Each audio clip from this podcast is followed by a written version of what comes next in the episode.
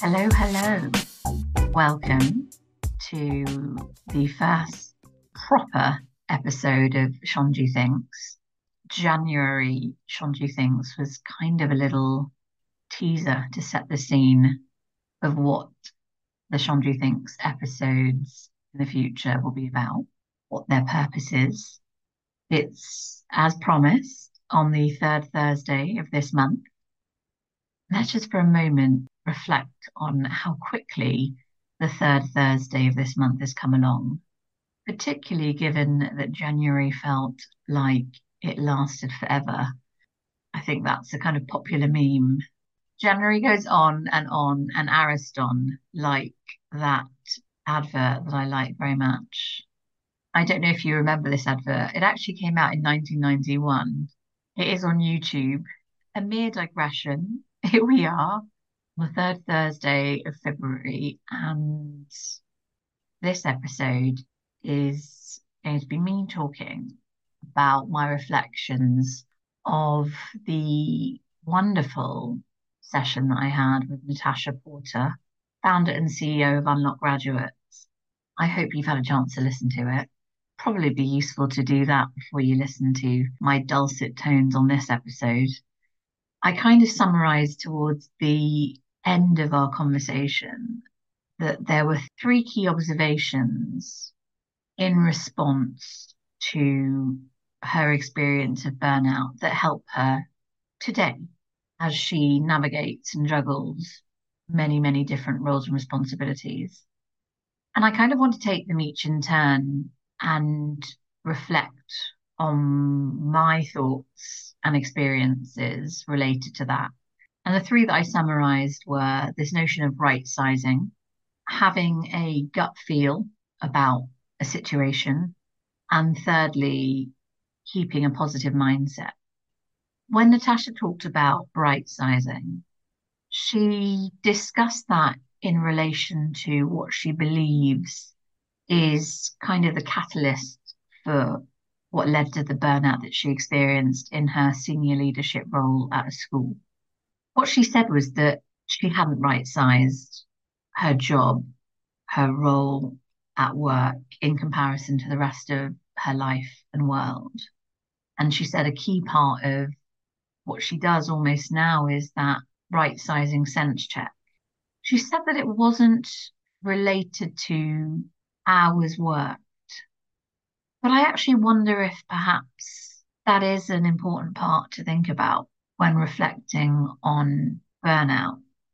Because I feel like it would be remiss to not consider that where we spend our time can help us figure out what might be causing the overwhelm, what might be causing the disconnect, what might be causing the struggles that can lead to that full blown burnout. And I guess I also speak from my own experience. You know, the time that I think about when I experienced burnout was very much to do with how much time I was spending on my work. And it's quite a pivotal moment, I think, in my leadership journey when I experienced burnout. What basically happened was that I did the Teach First program and I completed that program in the spirit of it being two years committed to the classroom before I then go on to a different opportunity. And I had done a summer project in between my first and second year of teaching with Accenture. And I was offered a job after completing that summer project. So I knew that I was going into the world of management consulting. It was around the time of the recession and so, actually, although I was meant to start in January of 2009, I had my start date pushed to August 2009, which was, on reflection, very useful because I spent those nine months working on building and setting up Rise. That period of time in 2009 was probably my most crucial. I had come back from an amazing six months traveling around the world. I went to Brazil, Argentina, Bolivia, Peru, then New Zealand, Australia, Singapore, and India. It was probably the most life changing experience. I could do a whole episode on that in itself. I wanted to mention that because I came into 2009 really refreshed, really energized from these travels and experiences, meeting people, seeing beautiful places, stretching myself, doing things like the Inca Trail, the Tongariro Crossing, putting yourself out there in a way that can only build confidence and self esteem. And 2009 started in many ways as like the best year of my life. I had this idea for Rise. I'd already started working on it as a teacher. It's because I had led the Enterprise Challenge project at my school, Marbury School for Girls, in my second year of teaching, and then won the Teach First LIM School Project Award for that project's impact that made me even think about setting up Rise. I was in my best place. I was going to events, talking to people, networking, looking at making funding applications, thinking about branding, writing a business plan, thinking about what the strategy was going to be for this charity working towards educational disadvantage. Almost exactly at the same time as I had come up with the name for Rise and had approached schools to launch the then it was called Enterprise Challenge program, I was starting at Accenture. It was literally July and August 2009, starting my organization, starting my new job at Accenture. You could call me absolutely barmy, but my motivation, my ambition was fully there. And I was so excited about both. And I worked hard on both. And it was when I got to December. So this is like fast forward about four or five months of juggling both together.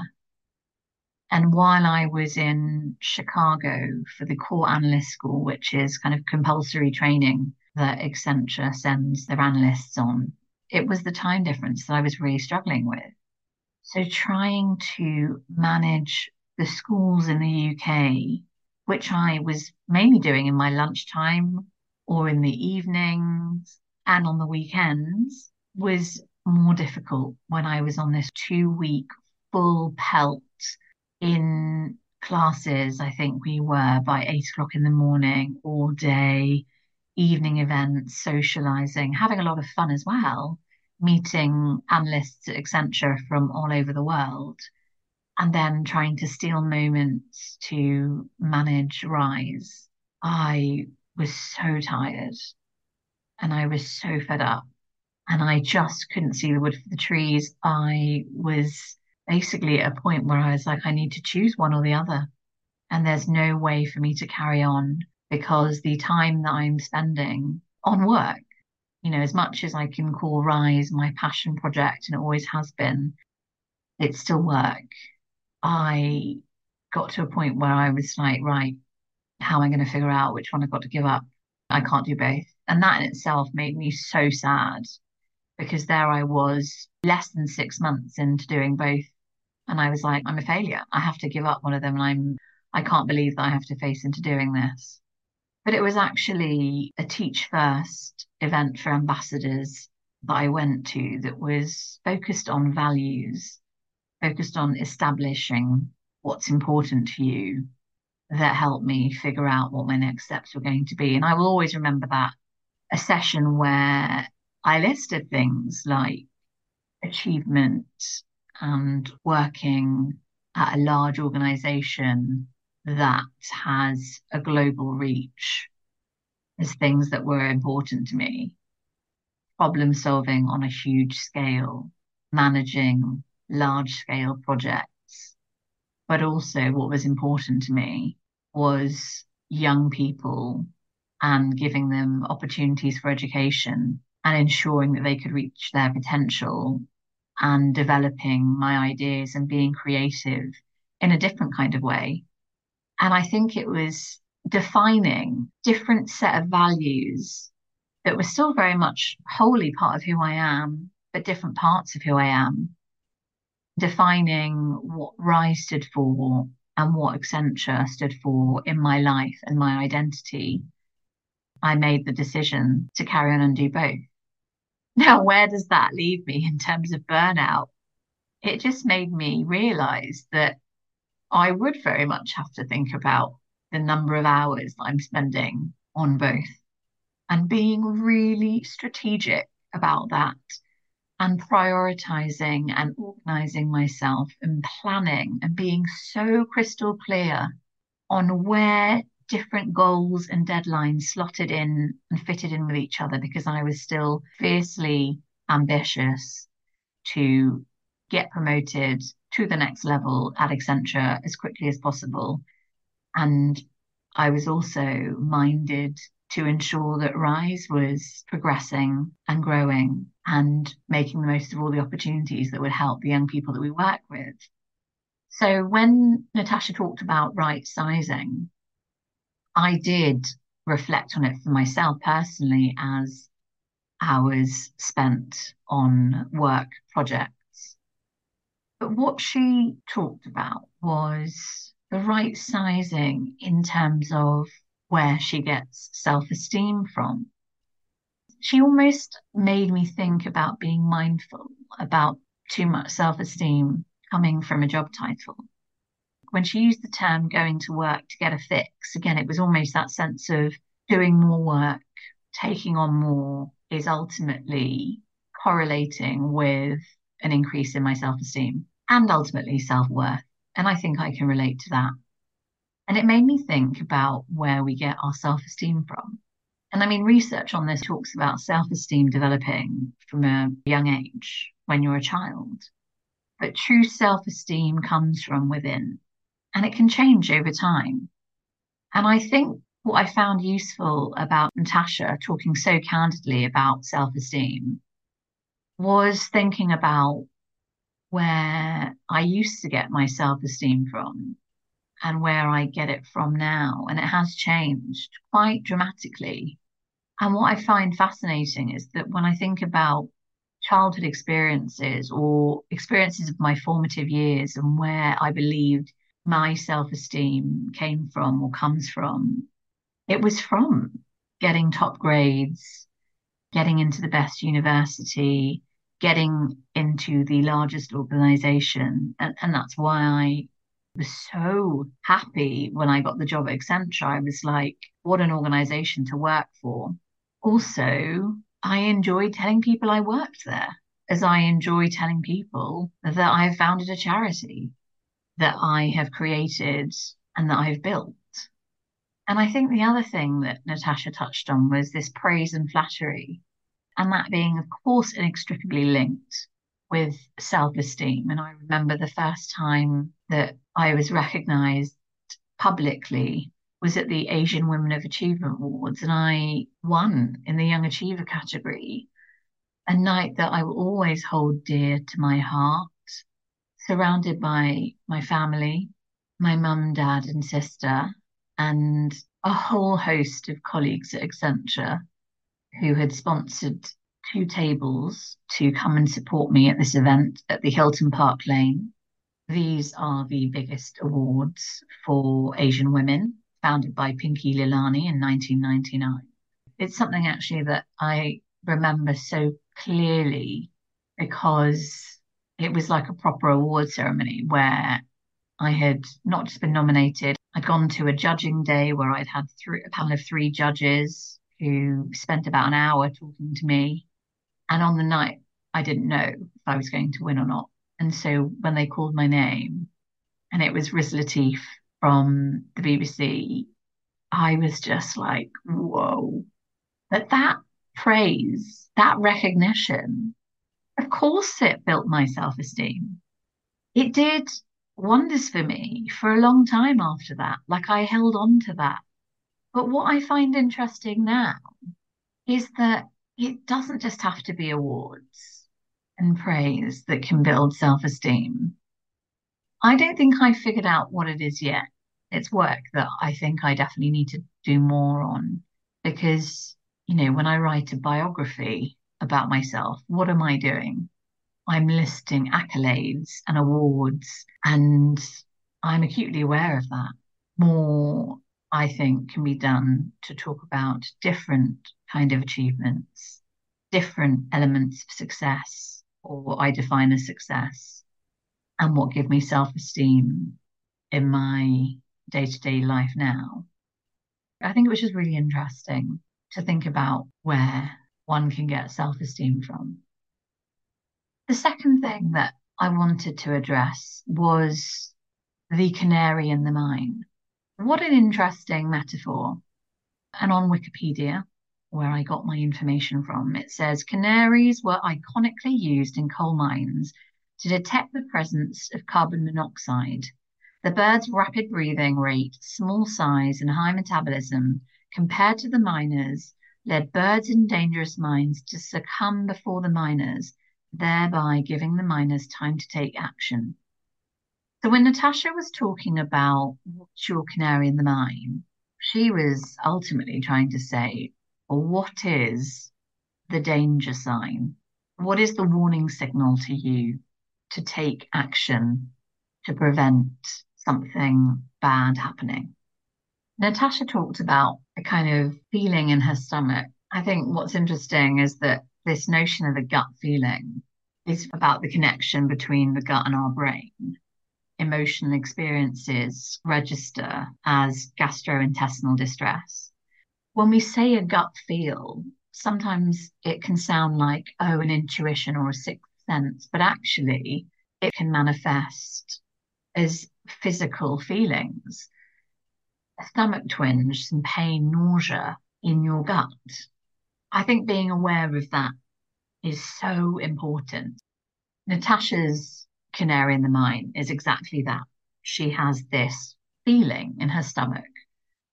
And then she talked about how she processes that with her husband. She would go on a walk, talk about the things that were bothering her, worrying her, concerning her. And that indicator for her was really important. I think being hyper aware of our feelings and what is happening in our body, in our mind, in our mood is so important in countering any kind of burnout. And it's a hard thing to do because we intrinsically want to ignore those things and be like, no, no, no, we're fine. Just carry on. Life's too busy. I don't really have time to stop and think and take action. I just need to get on with things. But of course, that's how things escalate and get worse. You know, I feel like I'm guilty of doing that.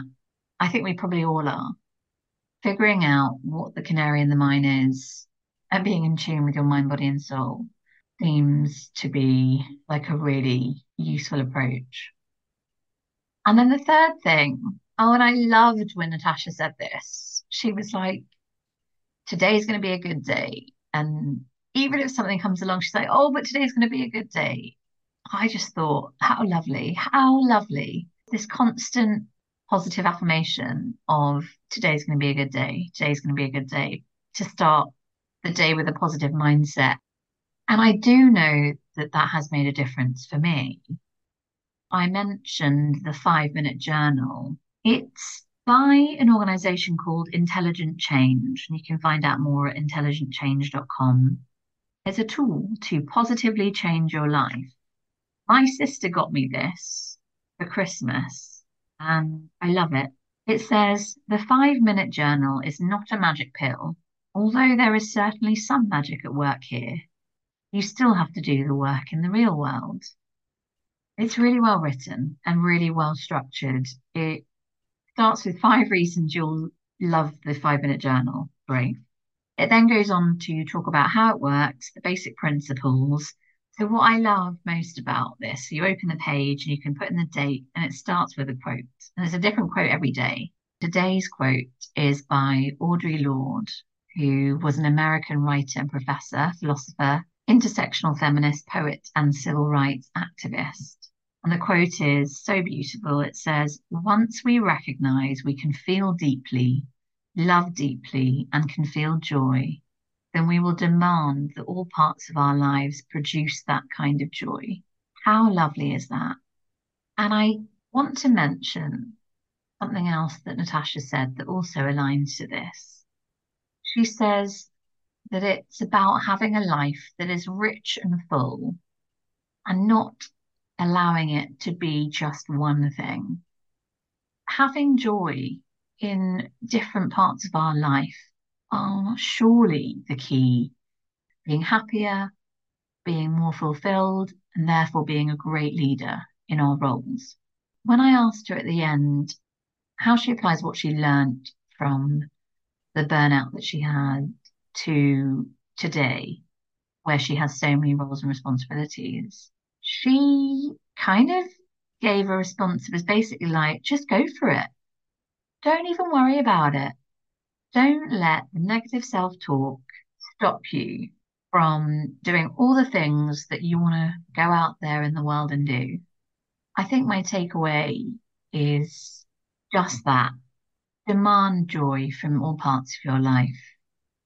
And if there are parts of your life that are not giving you joy, take the time to figure out what those parts are, what support you need to make a change in those aspects of your life. And I wish you a very happy rest of February, and I look forward to speaking to you next month.